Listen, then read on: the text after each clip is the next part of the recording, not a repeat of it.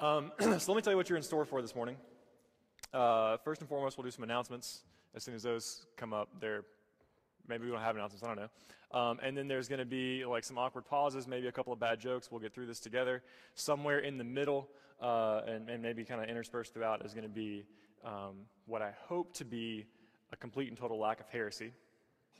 Do we have announcements? S- slides? Okay.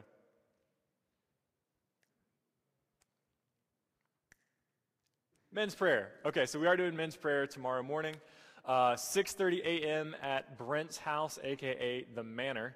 Emphasis on man because it's men's prayer. Um, there'll be, at the very least, some bacon, maybe even some eggs, biscuits. I don't know, but also prayer. So, um, if you're looking for a great way to meet a bunch of uh, cranky, groggy men, this is it. Um, your opportunity to make friends. Next. Work days. All right, so um, as this sliver of the room can tell, it's a little bright in here. That's not the love of God shining down upon Ian and Stephen. Um, although it could be, I don't know. Um, but it's the sun, right? And so this giant tall thing lets in a lot of light, and it just sort of cuts a swath through here, like the Xindi laser on the planet Earth in Enterprise. Um, so I hope two of you have seen that series and know what I'm talking about. So uh, we're going to fix that starting Friday night, uh, December 9th at 6:30. We're going to have a 60-foot uh, cherry picker in here, which I'm pretty excited about. Um, there's also a couple of harnesses, so that means I get to play around a bit, right? So Mario and I are going to be there.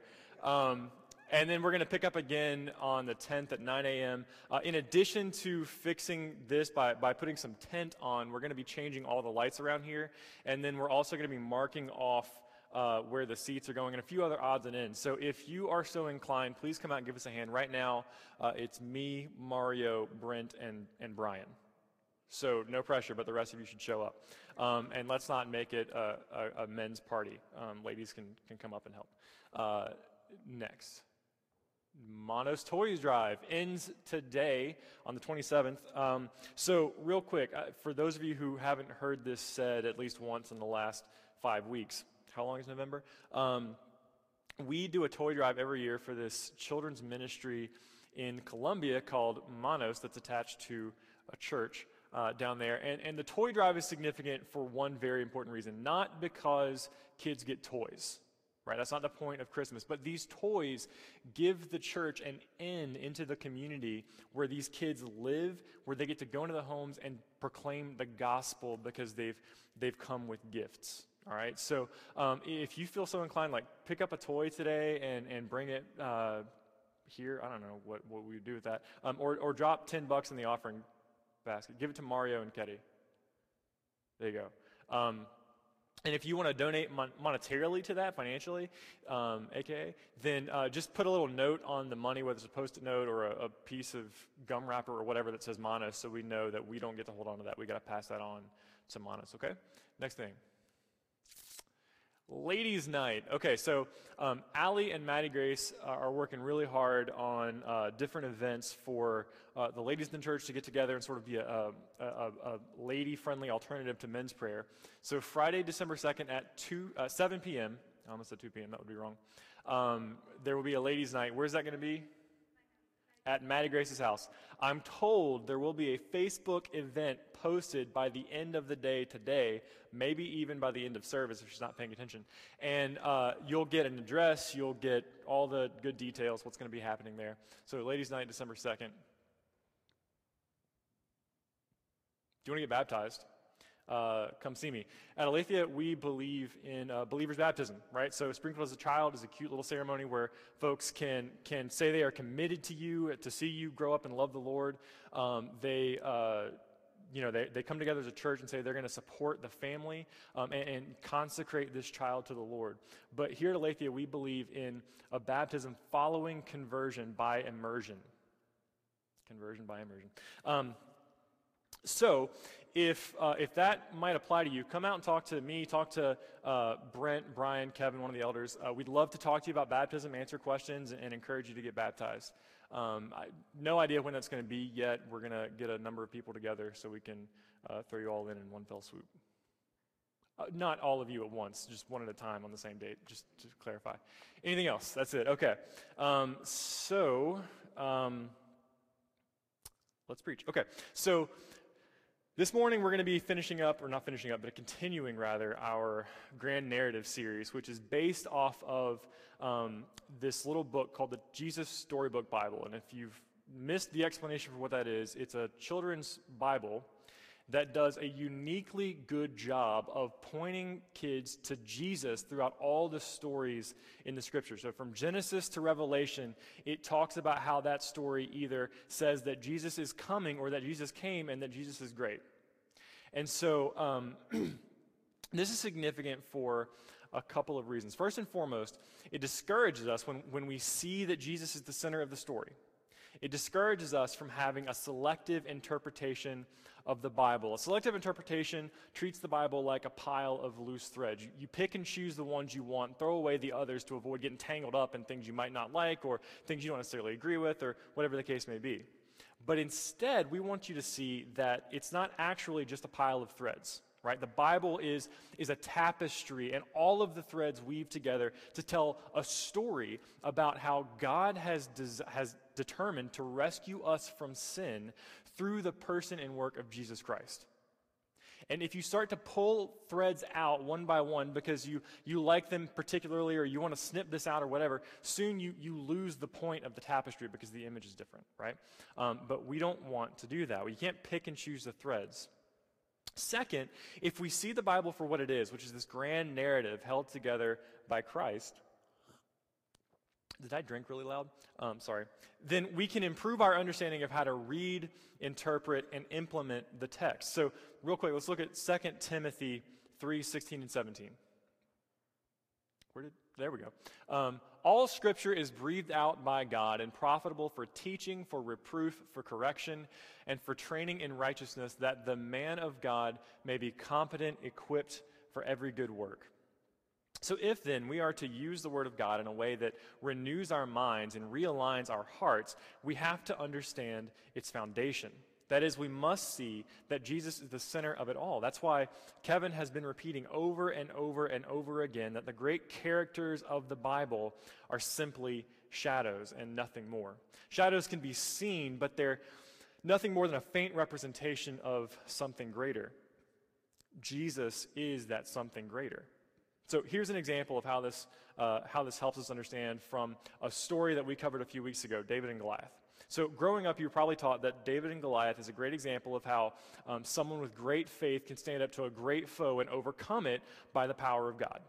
Now, that, that interpretation of the story is, is not so wrong that it would be um, like heresy, right? But I would say that it's not as strong an interpretation if you were to see that David is a shadow of Christ.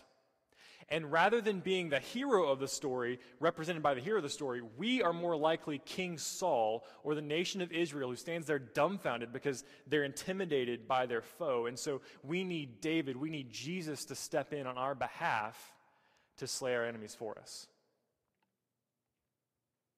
Over and over again throughout the Old Testament, the scriptures whisper his name. He's coming. This is what it's going to be like when he comes. And over and over again, the New Testament shouts his praise. Look at what he's done. How valuable is he? And so this morning, we're going to be examining the parable of the hidden treasure, the verse that Maddie Grace read for us. By the way, she got engaged last week. I don't know if you guys knew that. And before that, I'm just going to detour for a second. Before that, Ian and Kristen got engaged. Right? And there's just so much like exciting stuff going on in the life of this church and like the people who go to this church. And, and as one of the pastors, seeing the church grow that way, seeing people um, develop their relationship that way, just brings me a, a, a, sort of joy that's just unrivaled, except for, you know, my family, um, who are fantastic, by the way. Okay, so anyway, uh, Matthew 13, 44. That's it, one verse. Um, I think this is probably going to be one of the shortest sermons I've ever delivered. You're welcome. All right, so uh, let's look at the text one more time. So, the kingdom of heaven is like a treasure hidden in a field, which a man found and covered up. Then, in his joy, goes and sells all that he has and buys that field. So, here's what I want to show from this short verse. First, I want to frame the parable properly and talk about how not to interpret what you see there. Okay? Because how not to interpret it is almost as important as how we ought to read it. Second, I want to talk a little bit about why Jesus is so valuable. And I'll, I'll explain briefly why the kingdom and Jesus are the same thing, like really briefly. And then third, I, I kind of want to provide a, bit of an exhortation. Um, I want to I want to suggest to you how you might use um, the the idea that I'm trying to communicate to you today uh, as you as you leave out today and, and enter the real world again on Monday morning. Okay, um, so let me pray, um, and because I've had a little bit of coffee and so I need to settle, and we'll jump into this. I don't know if you can tell. There's also like this is mostly full, so hang on. Um, Heavenly Father, you are great. You are mighty, you are wise, and you have given us your word that we might understand more about you, um, that we might see your goodness, find value in you, and devote ourselves fully and completely to your reign and rule in our life. And God, I just pray that um, as I as I work to deliver this sermon, that um, that you would keep me in line, keep me in check, that, that what I'm saying would not muddy the point of the Bible, and that if I am wrong in anything that I say, that people would look to your scripture for clarification uh, and for correction of what I might say, and that, that nothing I say today might detract from um, the value of a relationship with you in the eyes of the people who are here today. Be with us this morning. Help us to understand something a little more about you as we leave today. In Jesus' name we pray. Amen. Okay, so first things first. How do we not read this passage?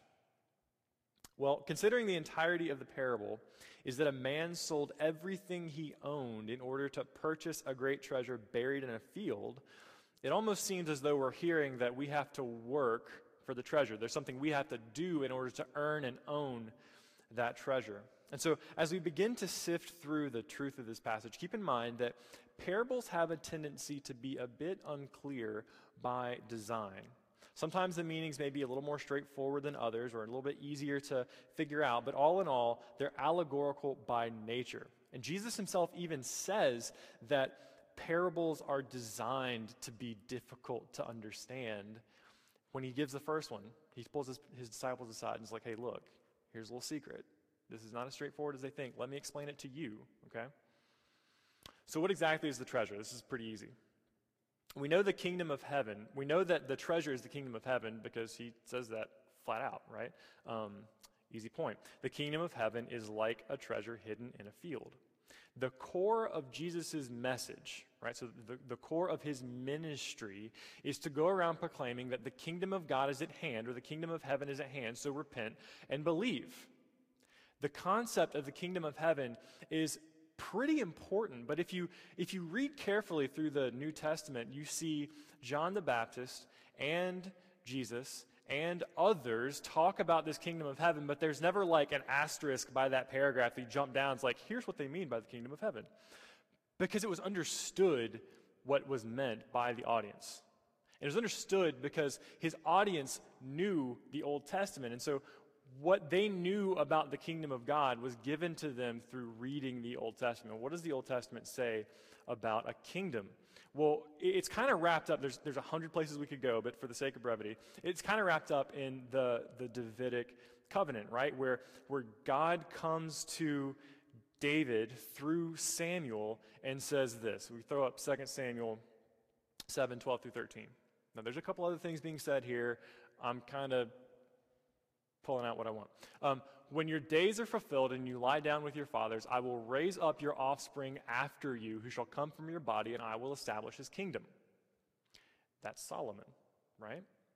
Um, he shall build a house for my name, and I will establish the throne of his kingdom forever. Okay, so we talk about Solomon, but then there's this idea of the kingdom being established forever. And later on, you see in this, uh, in this covenant more talk about an, an offspring that will rule and reign forever. Well, we know Solomon died. We know that, that David died, so it's not either of them. It's pointing towards this character called the Messiah, who Jesus is. Okay, and so the, the idea that there would be a king who rules forever established this idea of a kingdom of God, a kingdom of heaven. And there's all sorts of things that happen in that kingdom, right? So um, the, the, the poor hear the good news, the, the dead are raised, there's all kinds of like healing and things that happen, renewal and restoration that comes from this kingdom. But the idea of the kingdom and the king are intricately woven together. You can't separate the value and the meaning from either one of those. Because wherever the king is, wherever he is in charge, that is his kingdom. So when we talk about the, the kingdom of God being at hand, we're talking about this Messiah. He has shown up. His rule and reign is beginning. And so um, I, I, could, I could like do a, a, whole other conversation about the already and not yet of how God is, is simultaneously reigning but yet not yet having restored creation. That's, that's a concept for a different day, but just understand that when he's saying the kingdom of God is at hand, he's saying that I've come, I'm the Messiah, and I'm here to rule. Right? So that's probably like the messiest explanation of that ever. Just trust me, stay with me. Okay. So when he likens that kingdom himself to a treasure buried in the field, he's ascribing great value to that. But he's is he saying that we can just go out and buy our way into it? I mean, it kind of seems like what he's saying. This guy goes out and sells everything, comes back and buys the field, and then he has the treasure. Let's look elsewhere in the Bible to see what Jesus says about this to kind of clarify it. So, John Piper said that um, says about the parables that if the meaning seems a bit murky, look to Jesus for clarification. So let's do that. Um, we know contextually, from what I'm about to show you, that he is not saying that we can purchase the kingdom of God. So Jesus makes it pretty clear elsewhere in Matthew, in fact. So let's look at Matthew 5 3. Blessed are the poor in spirit, for theirs is the kingdom of heaven. And Matthew 19, 23 through 24. And Jesus said to his disciples, Truly I say to you, only with difficulty will a rich person enter the kingdom of heaven. Again, I tell you, it is easier for a camel to go through the eye of a needle than for a rich person to enter the kingdom of God. So, in both of these quotes from Jesus, there's a recurring theme of need you have to recognize that apart, like regardless of anything you might have, whether that's a mountain of wealth or uh, innumerable assets or, or whatever you got going on, you're a really nice person or whatever, if you don't recognize that you still have a great need that you cannot meet, then you cannot enter the kingdom of heaven. You cannot have that relationship, be a citizen of that kingdom. We have to accept that we can't earn it. Um, that means accepting that God does not owe us some service because of the price we pay to be near Him. He's not a celebrity offering access in exchange for a fee. So clearly, then, Jesus is not contradicting himself in this parable, saying now that we should max out our credit cards and sell our possessions in order to own a little piece of heaven. Instead, what Jesus is, is suggesting is that we must see the kingdom of heaven as worth in and of itself whatever it costs us to be a part of it. So we have to see that it is so valuable that everything else is secondary. The Jesus Storybook Bible says it this way Jesus said, come home, coming home to God, I'm going to read it like I read it to my son. Coming home to God is as wonderful as finding a treasure. You might have to dig before you find it. You might have to look before you see it. You might even have to give up everything you have to get it. But being where God is, being in his kingdom, that's more important than anything else in all the world. It's worth anything you have to give up. Jesus told them because God is the real treasure.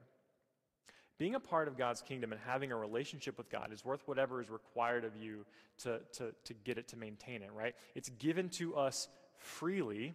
We see that over and over and over again, that it comes through faith, and faith is a gift.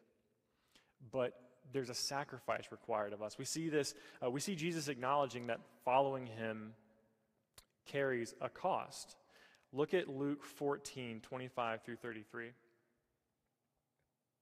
Now, great crowds accompanied him, and in turn, uh, sorry, and he turned and said to them, If anyone comes to me and does not hate his own father and mother and wife and children and brothers and sisters, yes, even his own life, he cannot be my disciple. Whoever does not bear his own cross and come after me cannot be my disciple. For which of you, desiring to build a tower, does not first sit down and count the cost, whether he has enough to complete it? Uh, oh, otherwise, when he has laid the foundation and is not able to finish, all who see it begin to mock him, saying, This man began to build and was not able to finish. Or what king, going out to encounter another king in war, will not sit down first and deliberate whether he is able with 10,000 to meet him who comes against him with 20,000? And if not, while the other is yet a far way off, he sends a delegation and asks for terms of peace. Therefore, any one of you who does not renounce all that he has cannot be my disciple.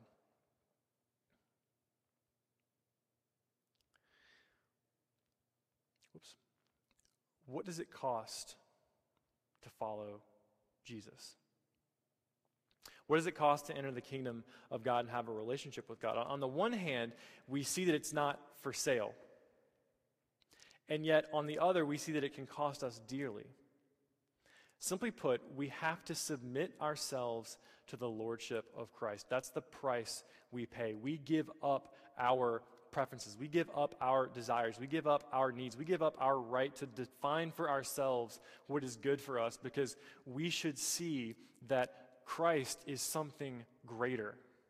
All of the good things that you have, all of the, the, the money or success or awards or accolades or lack thereof, pale in comparison to how great, how sweet it is to have a relationship with Christ. But it requires that we submit to him. The man in the parable finds the treasure and he wants the treasure. And so he goes out with joy and sells all that he has so that he can buy the field. He doesn't do it because it's required of him. He did it with joy because he wanted to, because he saw value in having that treasure. Everything else he had was secondary to owning it. For us, we have to make ourselves living sacrifices for Him, as Paul calls us to do in Romans 12. We don't necessarily know what that will require of us, right? I mean, I haven't been called to a life of asceticism, selling everything that I have and, and being poor so that I can preach the gospel every single day. But the Bible does make it pretty clear that following Jesus does not lead to an easy life as a matter of course, right? Just because you have faith, just because you are a citizen of the kingdom, does not mean you're going to be rich and comfortable and happy with your circumstances. Happy in that they will give you joy. In fact, none of the apostles enjoyed wealth, status, or comfort as they set out to fulfill the Great Commission. In our parable of the hidden treasure, the man had to first purchase the field in order to get the treasure. It required him to sell everything he owned, but he did it with joy because he knew the treasure was worth it. But do we see Jesus as worth the sacrifice? Is there something that, that we cling to? And the answer is almost certainly yes, where we are robbing ourselves of some bit of joy that the Lord would have for us because we want to have Jesus and this thing. We want to have Jesus and acceptance with all of our friends. We want to have Jesus and the career of our dreams. We want to have Jesus and straight A's. We want to have Jesus and whatever. There are plenty of areas in our life where we're willing to sacrifice something in order to get something better, right? You sacrifice anywhere from two to 10 years of your life on an education in order to obtain some level of, of knowledge and, and academic success that you might have a better career than you would have if you went straight out of high school and, you know, whatever. You sacrifice eating whatever you want so you can be more fit or live longer or whatever it is that makes you people starve yourselves for those bodies. I have a dad bod. Proud of it. Um, you sacrifice effort or money on pursuing romantic relationships in the hopes of getting married and having a family. And if you're not sacrificing those things, then stop wondering why you're single. Just throwing that out there. Everything we do is on some level because we have determined that it's good for us. We have determined it is good for us. Here's an example, right? So my wife recently asked slash insisted maybe more towards insisted, that I plan a weekend getaway for us while our parents were in town to watch our son. Now, cards on the table. Normally, my wife reads through all my sermons, make sure my jokes are appropriate, and that I'm not throwing anybody under the bus. She didn't get to read this one, so I'm on my own up here. Um, so she tells me she wants to take this trip, so I start the process of researching. And it is a lot of pressure because I asked her for some pointers, and she's like, no. That's my story. You can tell yours later. Oh, wait, you can't. Okay. So I researched bed and breakfasts, hotels, campsites, restaurants, attractions, everything from Jacksonville to Daytona, trying to find the right getaway. I finally found one in Amelia Island by chance. It happened to be available.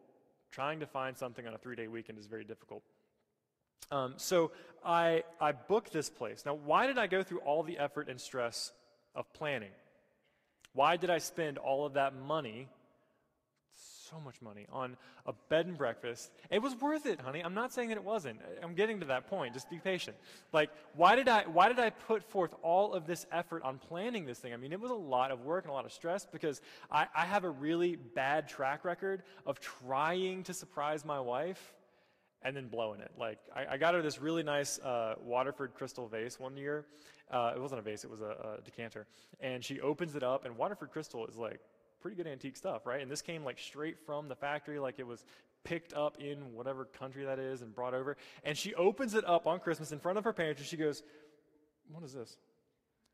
Because I planned wrong, right? It's not her fault. I, I picked wrong because I didn't put enough effort into it. So I'm a little stressed about getting this right. Why? I'm sorry, this is like group therapy. So, why did I go through the stress of planning? Because one of the things that I value most in life, here's the kicker, honey, just stay with me. One of the things I value most in life is my wife's happiness. She asked that we took some time away to relax on a romantic getaway, and so I tried to provide that for her because her happiness was at least as valuable as my time and our money. Was it worth it?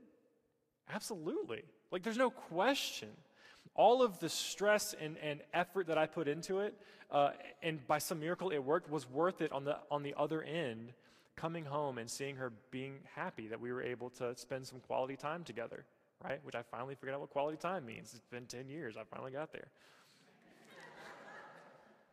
I'm sorry. So I'm not saying, right? So when I say that, like, we, we try to determine what's best for, I'm not saying that I ran this all through some calculator where I was like, hmm, this amount of variables and her happiness is it at least as much like that. It's not that impersonal, but I did weigh effort against reward to an extent, right? I can't help but do that. It was easy for me to see this as valuable as a valuable use of my time, effort, and money because I can see the smile on my wife's face when we pull up to the bed and breakfast. I can feel her hug me and hear her tell me how excited she is on the, to be on this getaway with me. And while it's easy for me to see this as valuable, it's not easy to put in the effort. My tendency is to be selfish. And, and while I love my wife's happiness, I'd much rather use my free time doing something completely different and a little more pointless, like binge watching Netflix. I can't help it. They put an entire season of a show up there at once. I need to finish it, right? That's what I would rather do with my time, but that's not what I need to do. I need to submit myself to the burden of planning and caring for and whatever in order to see my wife happy.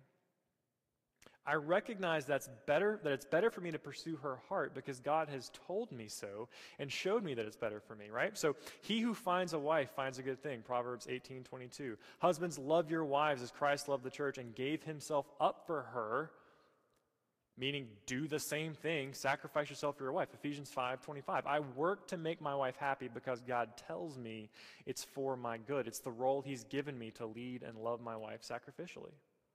The problem many of us have, however, is that we don't see Christ as being valuable enough to give up our own preferences, right? It's easy for me to say I can, I can sacrifice things to make my wife happy. I don't do it all the time, I don't do it perfectly, but when I do it, it's easy to see the payoff.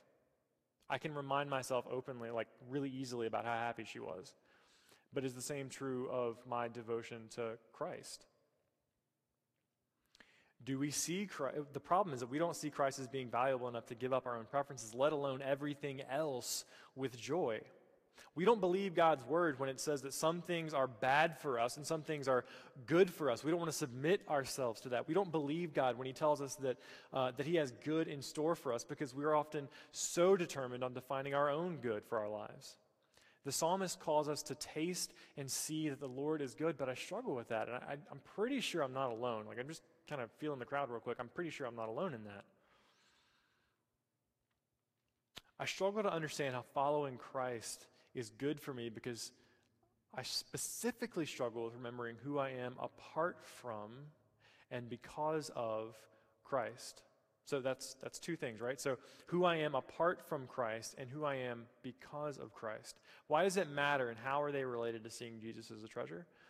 Well, because it's hard for us to see something as good for us if we don't know what makes it good for us. So first, let's talk about who I am apart from Christ, who we are apart from Christ. Over and over, the Bible calls attention to the fact that humanity is totally depraved. Right? Uh, back to this idea that there's nothing you can do to make yourself worthy of the kingdom of God. We are totally depraved. That means there's nothing we can do to fully make up for the guilt of sin.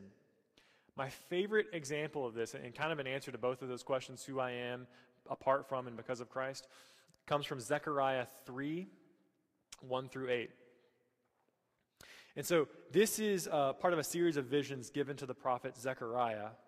Um, it's a, it's a vision of the high priest Joshua coming into the Holy of Holies. Now, there are two very important things in that setup. One, he's the high priest. He's the guy that makes the atoning sacrifice, the guilt sacrifice, for all of Israel on the Day of Atonement. So his job is to follow the Old Testament law. He's supposed to bathe himself multiple times, wash the sacrifice, put on pure white garments, and be as pure as he possibly can be before he goes into the Holy of Holies, which is the innermost room of the temple. It's supposed to be where he goes and stands before the Lord and, and repents on behalf of the nation. He's their, he's their mediator, he's their, their go between to the throne, and he's supposed to be pure white. And just in case this doesn't work, because Israel knows that there's still, a, there's still a chance that we don't get it quite right and God will strike him down, they tie a cord around his waist. That way, if he dies, they can drag his body out, not have to go in there. So that, that's the setup for this. this is, imagine Joshua getting ready to walk in behind the curtain of the Holy of Holies. And this is what Zechariah says. Then he, the angel who brought him this vision, showed me Joshua the high priest standing before the angel of the Lord, and Satan standing at his right hand to accuse him. And the Lord said to Satan, The Lord rebuke you, O Satan. The Lord who has chosen Jerusalem rebuke you. Is not this a brand plucked from the fire? Now Joshua was standing before the angel, clothed in filthy garments. So let me pause right there. Remember what I just said. Like he's supposed to be dressed in pure white linen. He's supposed to be pure before he goes before the Lord. And how does the Lord see him? Filthy. Specifically, the language that's being used there is not as simple as filthy, but specifically that he was covered in excrement. If you need a thesaurus, there's one on your phone. I'm not going to go any farther. And that's significant because to be in contact with excrement made not only the garment unclean, but the person itself through and through was unclean because they'd come in contact with that. There was a, a ritual that he was supposed to go through in order to become pure again, ceremonially pure. And he hadn't done that. He's, he's gone through all this work. He stands before the Lord. Second thing that's important in this is that Joshua was standing before the angel of the Lord. Now, you know who Satan is, right? That's a pretty easy one. Sunday school answers. Who is the angel of the Lord? In, in seminary terms, this is called a Christophany or a theophany. This is an appearance of Jesus before he was born to Mary. This isn't some random angel who's just shown up on the scene and is there to accept the sacrifice. This is the Lord Himself who has come to receive the sacrifice. And Satan is standing there ready to accuse, right? So there's the prosecution and there's the defense. The prosecution is Satan. He's got a good game, right? Look, he's covered in excrement. He is filth. He is unclean. He is unfit to stand before you. And the defense, what does the defense have? Filthy garments.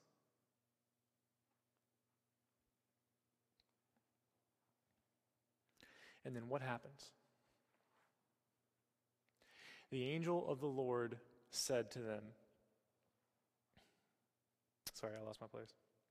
And the angel said to those who were standing before him, Remove the filthy garments. He shuts up the prosecution and directs the jury to change his clothes. Remove the filthy garments. And to him he said, Behold, I have taken your iniquity away from you, and I will clothe you with pure vestments. And I said, because Zechariah is like, I'll just step right in there, right? Give him a turban, a, a symbol of kingship, of, of royalty. Give him a turban. So they put a clean turban on his head and clothed him with garments. And the angel of the Lord was standing by. And the angel of the Lord solemnly assured Joshua, Thus says the Lord of hosts, if you will walk in my ways and keep my charge, then you shall rule my house and have charge of my courts, and I will give you the right of access to the throne of God, right? Parentheses, to the throne of God. I will give you right of access among those who are standing here. Hear now, O Joshua the high priest, you and your friends who sit before you, for they are men of a sign. Behold, I will bring my servant the branch. Again, promising the Messiah to come. And so, this beautiful thing happens where Joshua's guilty. God has no reason to accept his sacrifice, no reason to accept him in his presence. Satan has a lockdown case, right? If this were a law and order episode, it'd be 30 seconds.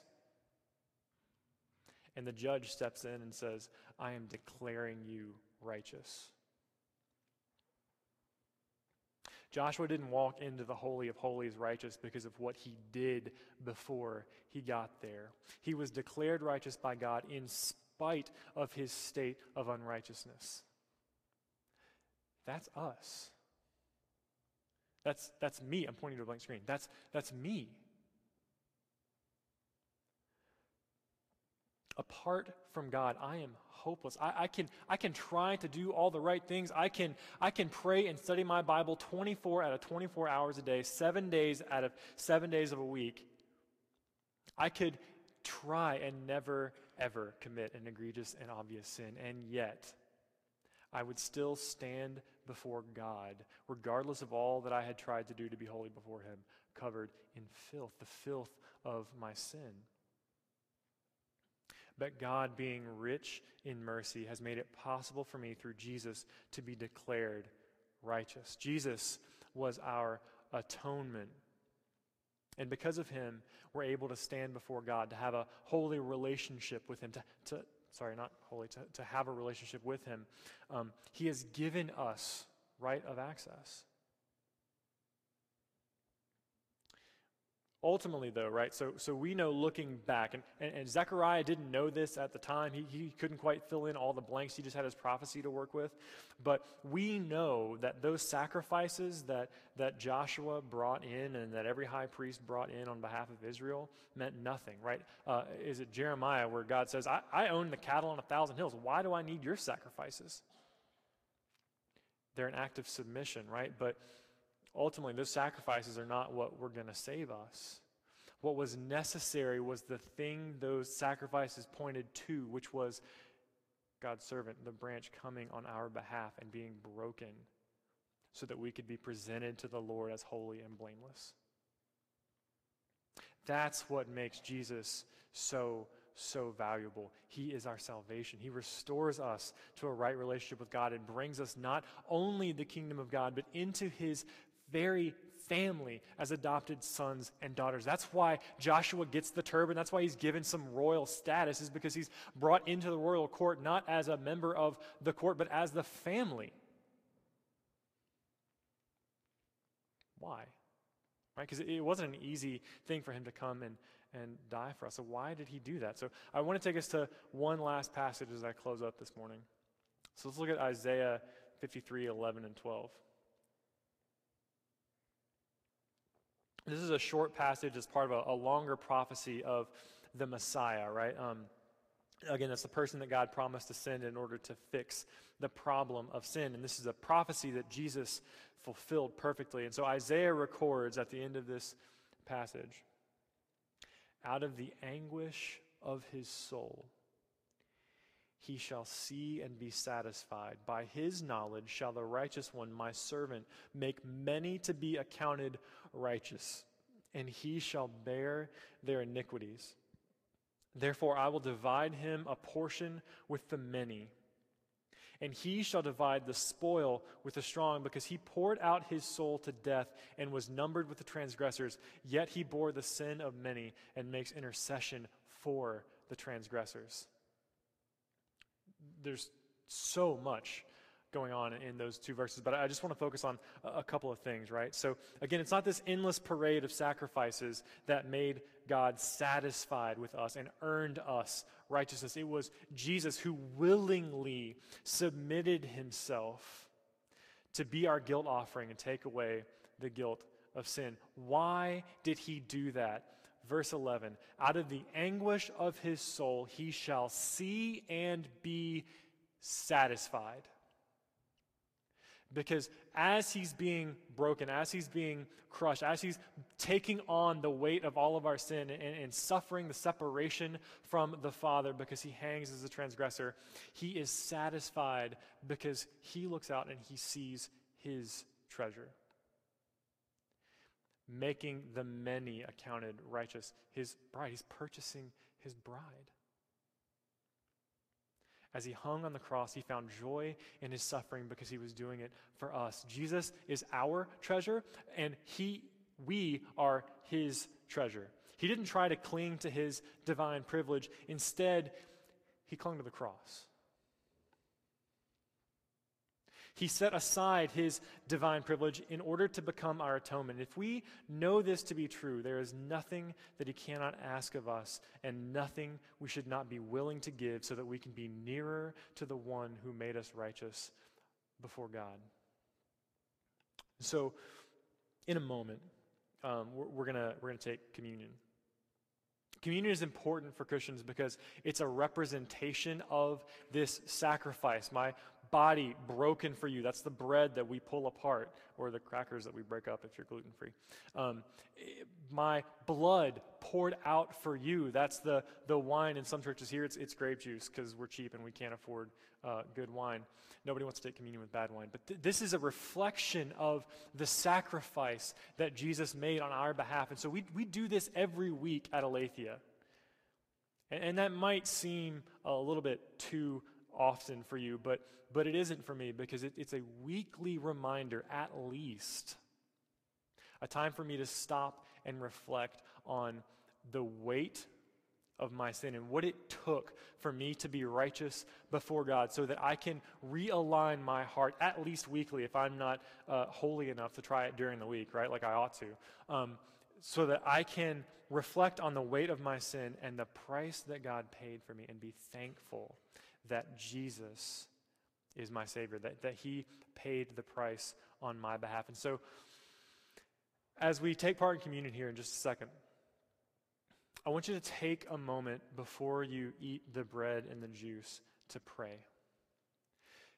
Consider what, what aspects of your life might be a little bit different if you understood that everything you do ought to reflect, ought to seek to reflect the glory of your Savior and the value of the treasure that you have in Christ? What, what aspect of your relationships or your, your habits or your, uh, your, your career, your aspirations, what aspects might be different if you fully and completely submitted them to Christ rather than trying to own them on your own apart from Christ? What are you holding on to that's, that's preventing you from seeing Jesus as, as this valuable?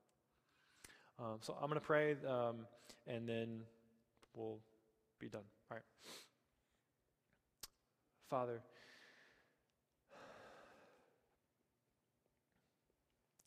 I am I am hopeless apart from the saving work of the cross. I, I am guilty of sin, even, even as I try to be um, good, try to, try to walk a path of righteousness. God, you, you know that that is not possible for me. You look past the, the good apart from Christ and you see filth, and so you still call for, uh, for us to repent and to believe in the gospel. And God, I just pray that, um, that you would weigh on my heart, weigh on the hearts of this church, uh, the, the constant knowledge that we were bought at a great price and that the, the treasure of Christ is worth everything that we have, everything that we want, everything that we could get, that, that the joy you provide, the joy that we can feel um, by being at your side is greater than anything else. And Father, I just pray as we um, finish up this series in the coming weeks that we would continue to be reminded of the great value of Jesus Christ and submit to his lordship anew every day. In Christ's name we pray. Amen.